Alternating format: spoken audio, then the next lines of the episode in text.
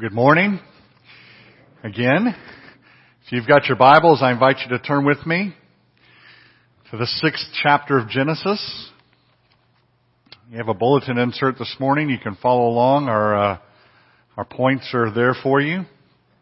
We're going to be covering a lot of territory. Genesis chapter six through Genesis chapter nine.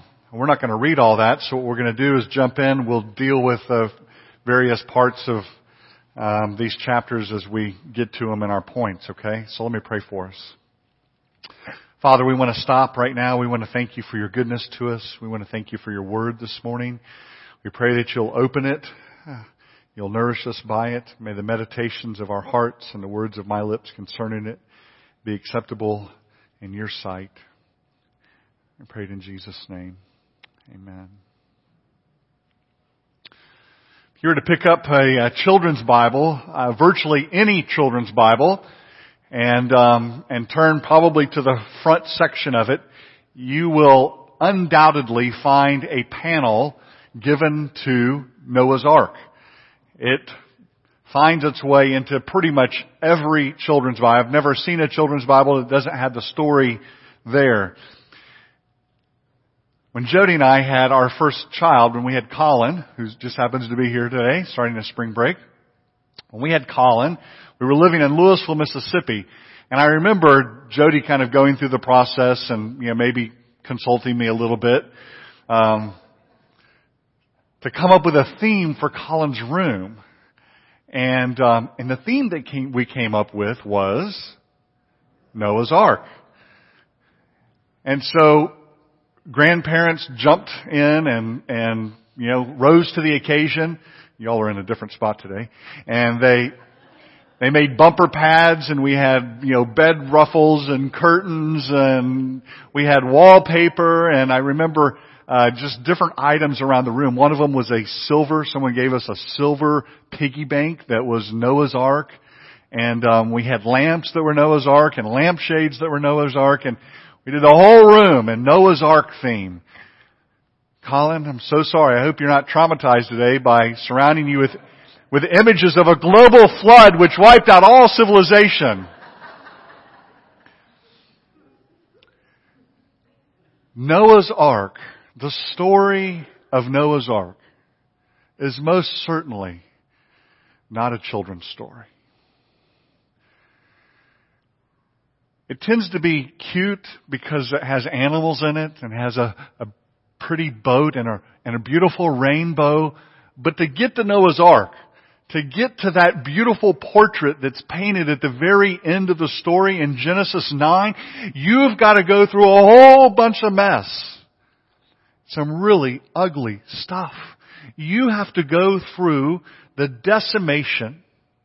If you're a global flood guy, You've got to go through the decimation of the entire planet. If you're a local flood guy, then you've got to go through the decimation of the known world. Regardless. A lot of death and destruction to get to that beautiful picture of Noah and the white dove and the beautiful rainbow and the ark. This morning, Genesis chapter 6 through Genesis chapter 9. We're going to be talking about the days of Noah, and we're going to be talking about it the, under these three points. The sorrowful situation, the solemn solution, and the surprising sign. So let's just get to work, shall we? The scene is set in the first few verses of Genesis 6. And it is a distressing, it is a sorrowful scene to say the least. And here's what we read. If you have your Bibles, you'll want to turn there about verse 5. The Lord saw the wickedness of the human race and how it had, how wicked the human race had become on the earth. And that every inclination of the thoughts of the human heart were only evil all the time. And the Lord regretted that he had made human beings on the earth, and his heart was deeply troubled. Verse 7, So the Lord said, I will wipe from the face of the earth the human race I have created, and with them the animals, the birds, and the creatures that move along the ground, for I regret that I have made them. Men and women everywhere were revealing the brokenness of humanity at every turn. It wasn't just that they were doing bad things. That, that's not what the passage says. Notice the way that it's put for us at the second part of verse 5. He says, every inclination of the human heart was only evil all the time. What a packed statement. What a revealing statement. What a sorrowful statement if you look at it. Moses doesn't say these people acted wickedly all the time. That's not what he says. He says that their thoughts and the inclinations of their hearts were wicked and sinful. They didn't just do corrupt things. They were corrupt in their hearts. We repeated a couple of weeks ago when we were talking about Genesis chapter 3. I repeated that often given quote that R.C. Sproul used where he says, he asks a very important question, are you a sinner because you sin, or do you sin because you're a sinner? And that's not a play on words, that's a very serious question. Are you a sinner because you sin, or do you sin because you're a sinner. And the question is meant to really get at the heart of the matter. And Moses is doing that right here for us. We sin because we have a sin nature.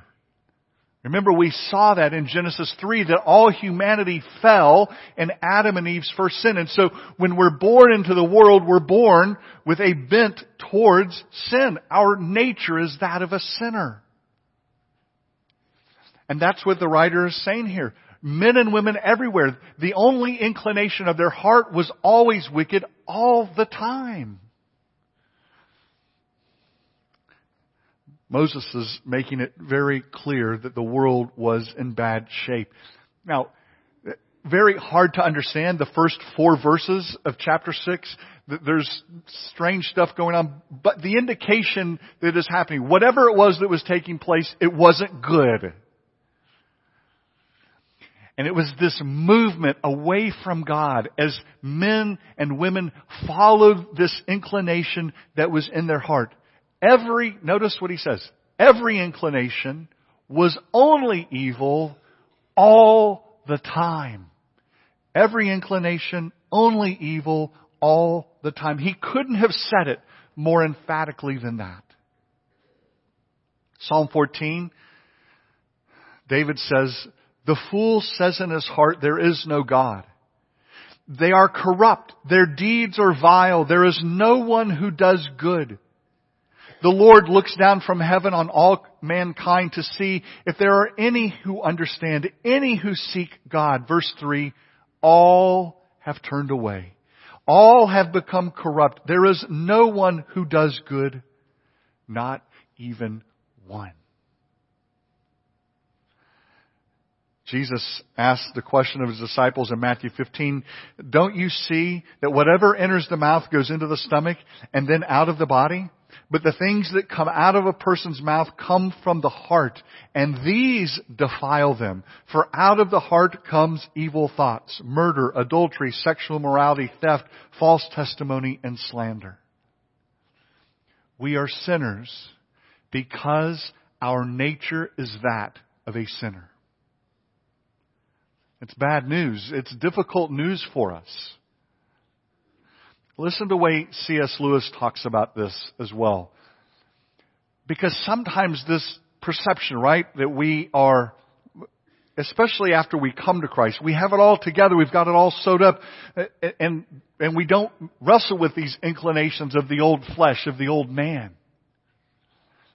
If you go and you read the apostle Paul in Romans 7, which I believe is the apostle Paul post-conversion, he lays very clearly out for us a desperate struggle. He says, the things that I want to do, those I don't do.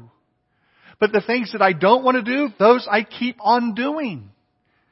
And then he laments, O wretched man that I am, who will rescue me from this body of death? Where are you at in that spectrum? Where do you see your life? Are, are, are you thinking at this point in your life, I've got this under control. I'm, I'm winning. The, I'm getting better. I, I'm, the, I'm got this all figured out, this whole sin thing. Listen to the way C.S. Lewis puts this in Mere Christianity. He says, when a man is getting better, when a man is getting better, he understands more and more clearly the evil that is still left in him. When a man is getting worse, he understands his own badness less and less. A moderately bad man knows he is not very good. A thoroughly bad man thinks he's alright. This is common sense really. You understand sleep when you are awake, not while you're sleeping. You can see mistakes in, in arithmetic when your mind is working properly. While you're making them, you cannot see them. You can understand the nature of drunkenness when you're sober, not when you're drunk. Good people know about both good and evil. Bad people do not know about either. You know what I'm saying? Saying, listen, in the trajectory of life, as we're moving through life, even, even in, even having been redeemed, even being in Christ, even being sanctified, as that process is ongoing, the older we get, the longer we're in Christ, the more we should realize and understand that our hearts were originally very corrupt and very far from Him, and we are in desperate need of continued and ongoing repair. The situation was very desperate. Every inclination of their hearts was only evil all the time. And when we come to Christ, it's not an instant cleanup. It's an ongoing process. You know, if you read Pilgrim's Progress, in that story, John Bunyan describe, he describes this as a man going into a house. And, and in the house, there's dust everywhere. And so there's this, this process of sweeping that up. But as he sweeps, the dust goes into the air and then it's settling. And, and as he opens new rooms, new doors into new rooms, it's dusty. Again, there's more and more and more and, and this room and that room and the other room. And you and I, as we move through life and we open these doors, it kicks it up again. Because the Lord is still working on us and He's not yet complete. And, and the more you come to know Christ, the more you come to know the depth of your own depravity that Christ is at work repairing. And that's what C.S. Lewis is saying. Where are you at there? A bad man? A good man? Do you understand the depth? Moses is laying it out for us here in this passage, and he was looking at the world. God was looking at the world. He was distressed because he saw just how bad his creation was. Here's the result. The result was that God, Yahweh, the one who created man, the one who created earth was very grieved. The NIV says that God regretted that he had made man on earth. Some translations regrettably translate it that Yahweh repented or that he was sorry, that the Lord was sorry. It's not the best. It wasn't a change of mind. What seems to be communicated here is, is Moses is trying to communicate it the way you and I would communicate it, right? So he's communicating and he's using terms that you and I use and he's using them with reference to God and God was very disappointed, disquieted. He, he was, he, his heart ached. He, he had a sorrow, if you will, over what was going on with his creation. And so from this sorrowful situation, the passage moves into a solemn solution.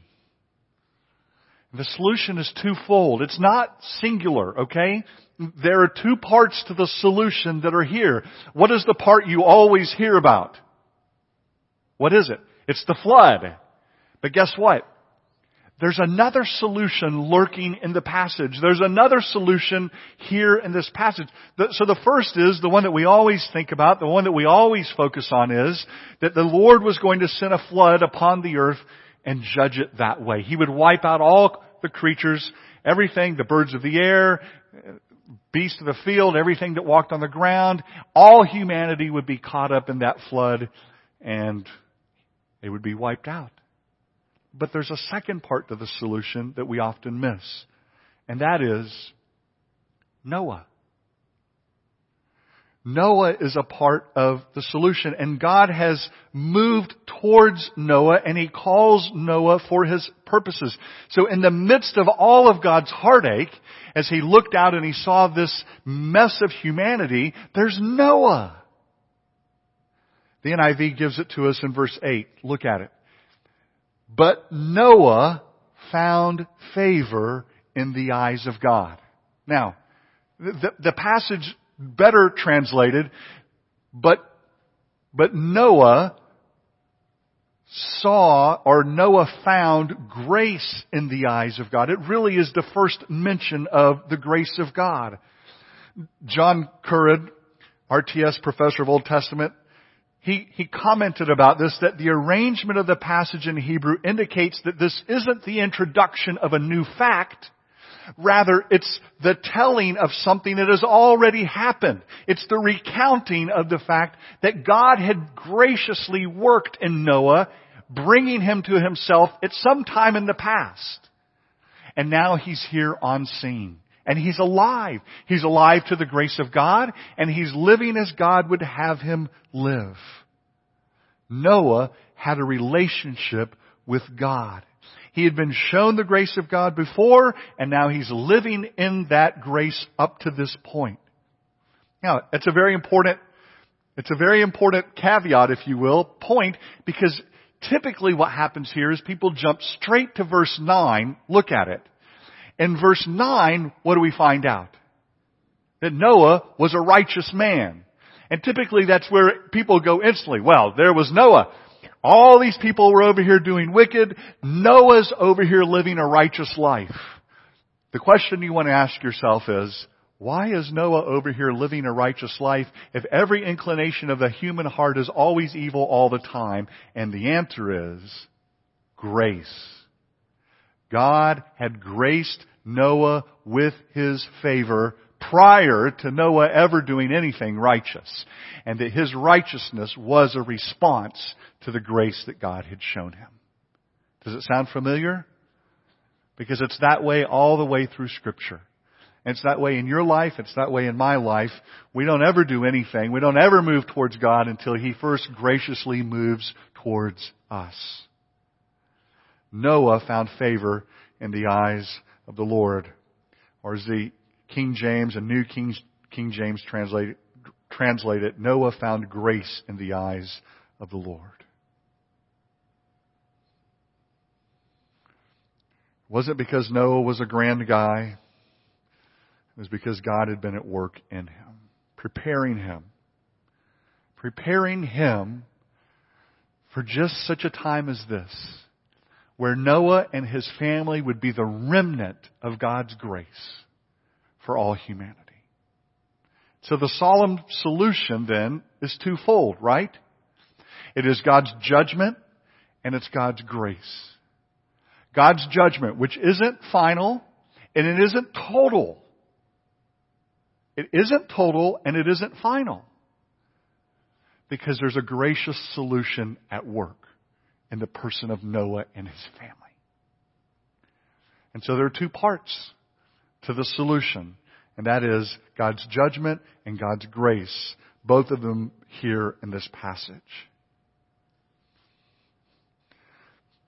I want you to begin right here to tie this story with the other stories because I want you to see a thread as we work our way through Genesis. This is one of the threads that you're going to see is that in the midst of things being really bad, there's always a glimmer of God's grace. There's always a glimmer of hope, if you will. There's always a note of hope in the midst of things that are really, really difficult and really bad.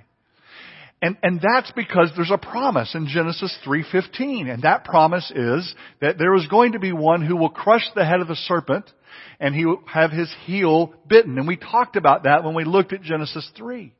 And that's the note of hope. There's a promise there. And that promise is going to work its way out. And, and we saw that that's going to be the seed of the woman, right? At battle and at war with the seed of the serpent. And so that's another thread. That's another part of the story. You can, you can start asking yourself, okay, who in this story is the seed of the woman and who in this story is the seed of the serpent?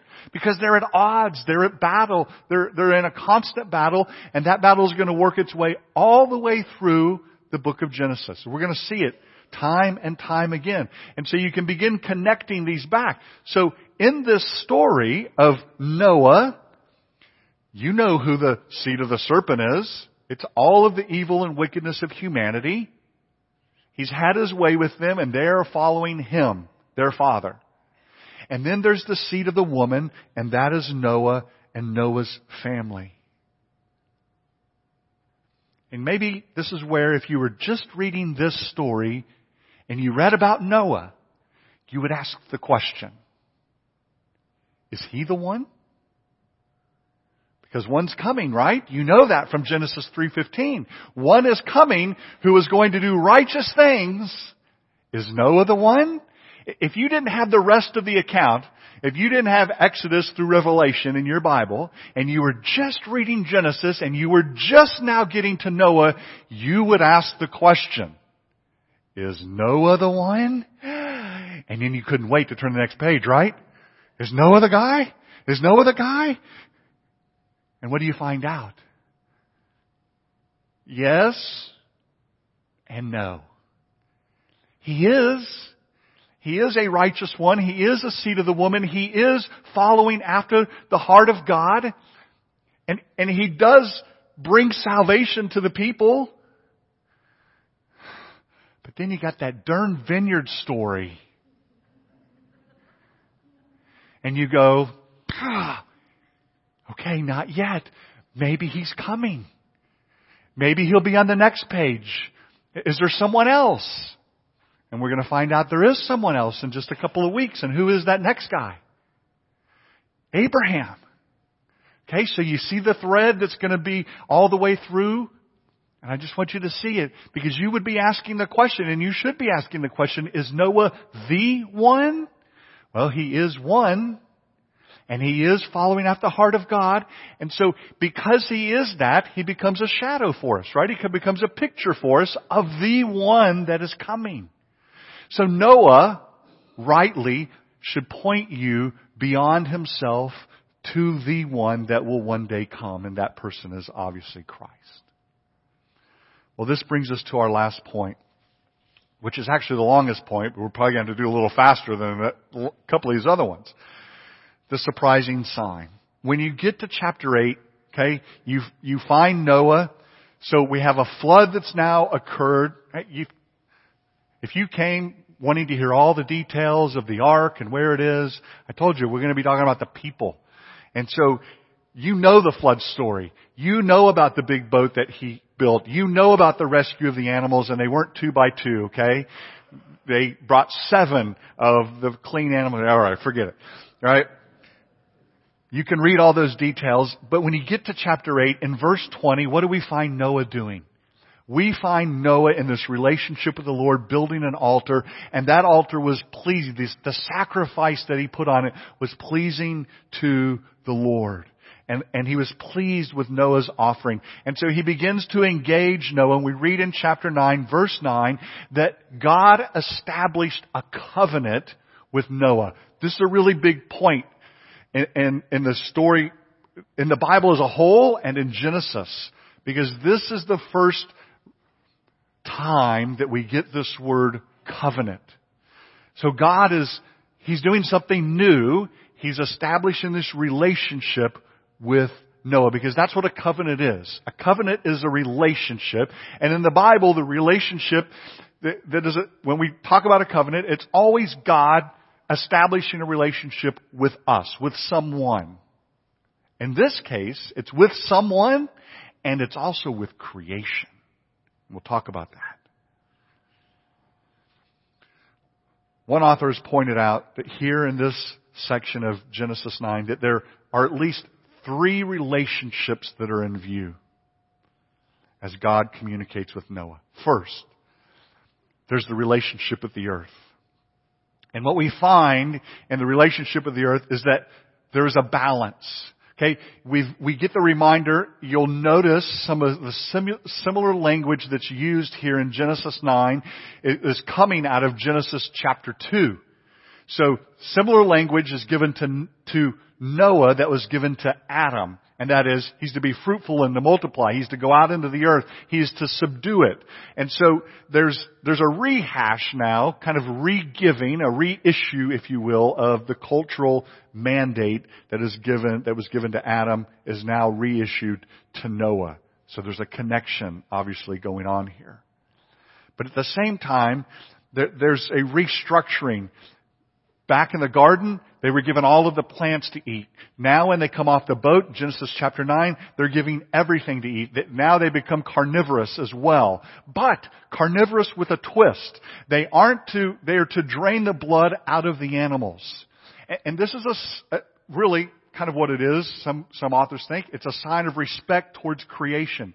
That that they, because the animals were created by God as well, and the blood that flows through their veins is their life, they were to drain that out before they consumed the animal.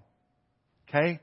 And, and that, those instructions are given again in the book of Le- Leviticus. They're expanded upon. But here, very simply, they're given to us. And, and what it shows is, yes, you can eat the beasts of the field, but you do so responsibly. You do so as I have told you and, and, the ways that I govern, okay? We don't go out and just wantonly destruct and kill and maim, but we do so very orderly and with purpose. It's a part of the cultural mandate. It's a part of to go into the world and subdue all things. The job must go on. But there's a relationship here with the earth. And Noah's to tend it. He's to take care of it. Because it's God. Because God created it. The second, there's a relationship with people all over the earth. I want you to notice, isn't it interesting? Okay?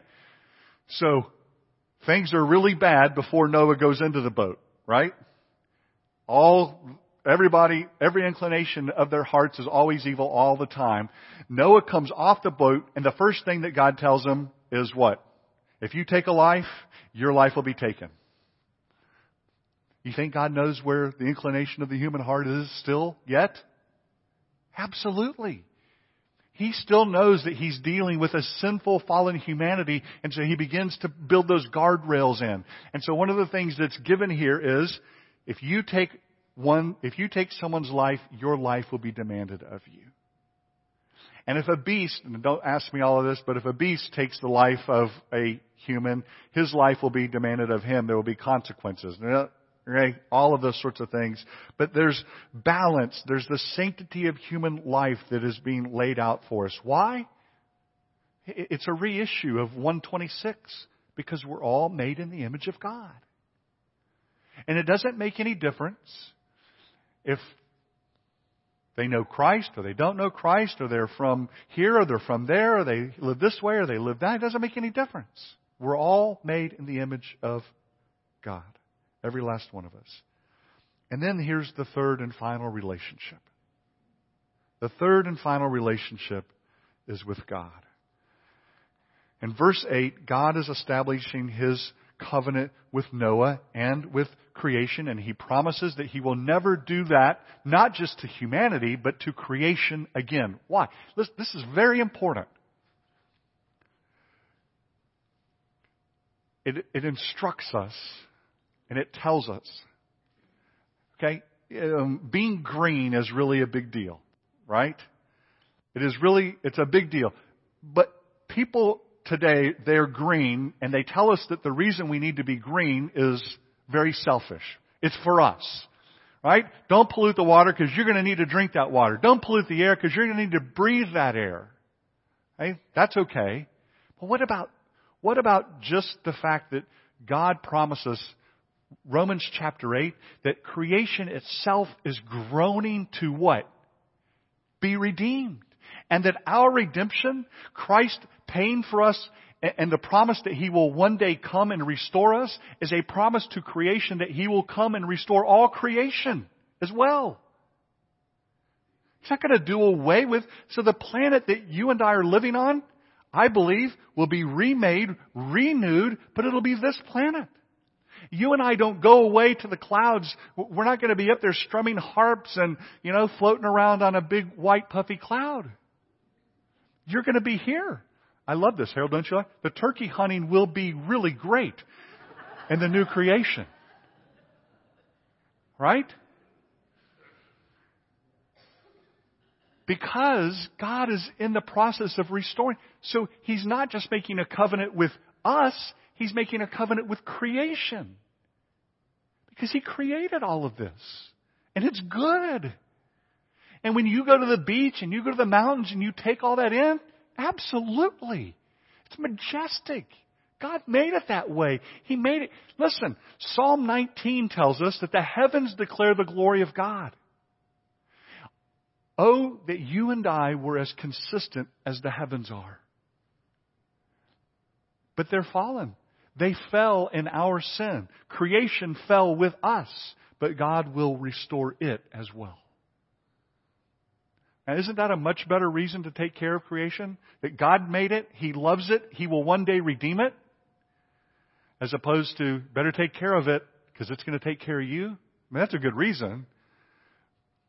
But to give glory to God is an even better reason because God made it and He will one day redeem it. So, verse 8, God is establishing His covenant with Noah and with creation. And as He establishes this covenant that He will never again do what He's done in this judgment on the earth,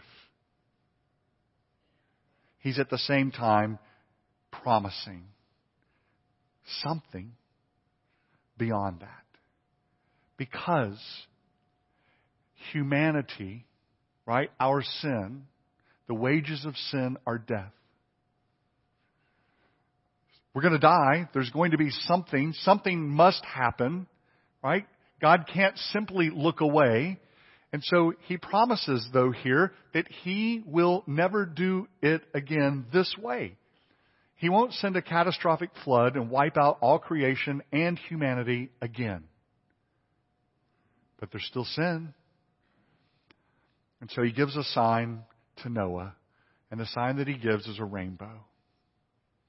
Now, there would have been rainbows prior to this, but he adopts the sign. He adopts the rainbow, and he uses it to promise to Noah that he will never again do this. In the midst of the clouds, it is interesting, isn't it? that the only time you'll ever see a rainbow is when?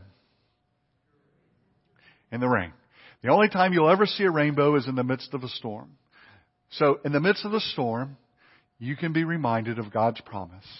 Not only that He won't judge the earth again that way, but that He Himself will take the judgment for us. John Currid points out that the word, there is no word for rainbow in the Hebrew. So the word that's translated here, rainbow, because we know it's a, we know we, you have an inclination of the sign of the sky, hey, being a rainbow. We know the colorful rain, you know, goes through the prism. I don't remember all that, but you know what I'm talking about.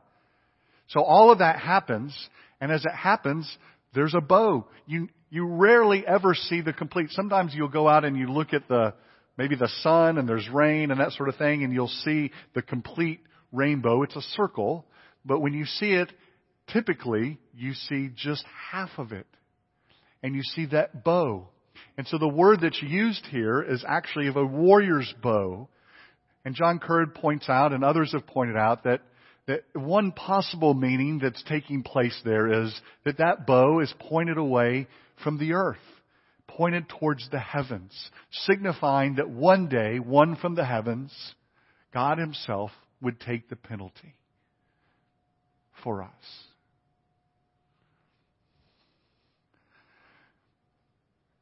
Either way, it's a reminder that He's not going to judge us the way that He's judged us in the past. And it points again and it reminds us once again that there is sin in the, sin in the world, but that God is going to deal with it in a fashion that is good for His people. And so coming, obviously down the road a piece, we're going to be introduced. There's going to be an entire sacrificial system that's given to us.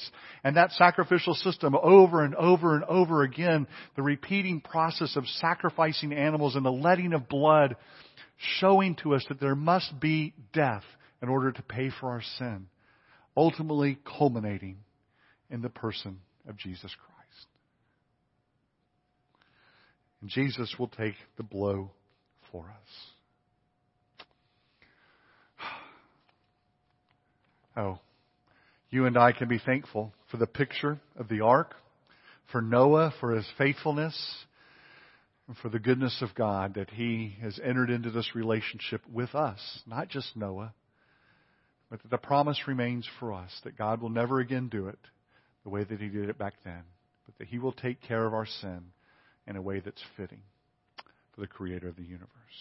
Let's pray. Father, we pause to thank you. We give you praise for the ways in which you've loved us, the ways in which you've shown to us your love. Thank you for the story of Noah. Father, frightening example that our sin deserves your just judgment, but what a provision you've made for us. And we get to see in the person and work of the Lord Jesus. We thank you. We bless you. In Christ's name we pray. Amen. Let's stand. We'll sing the first and the last stanza of number 63, All Creatures of Our God and King. The first and the last.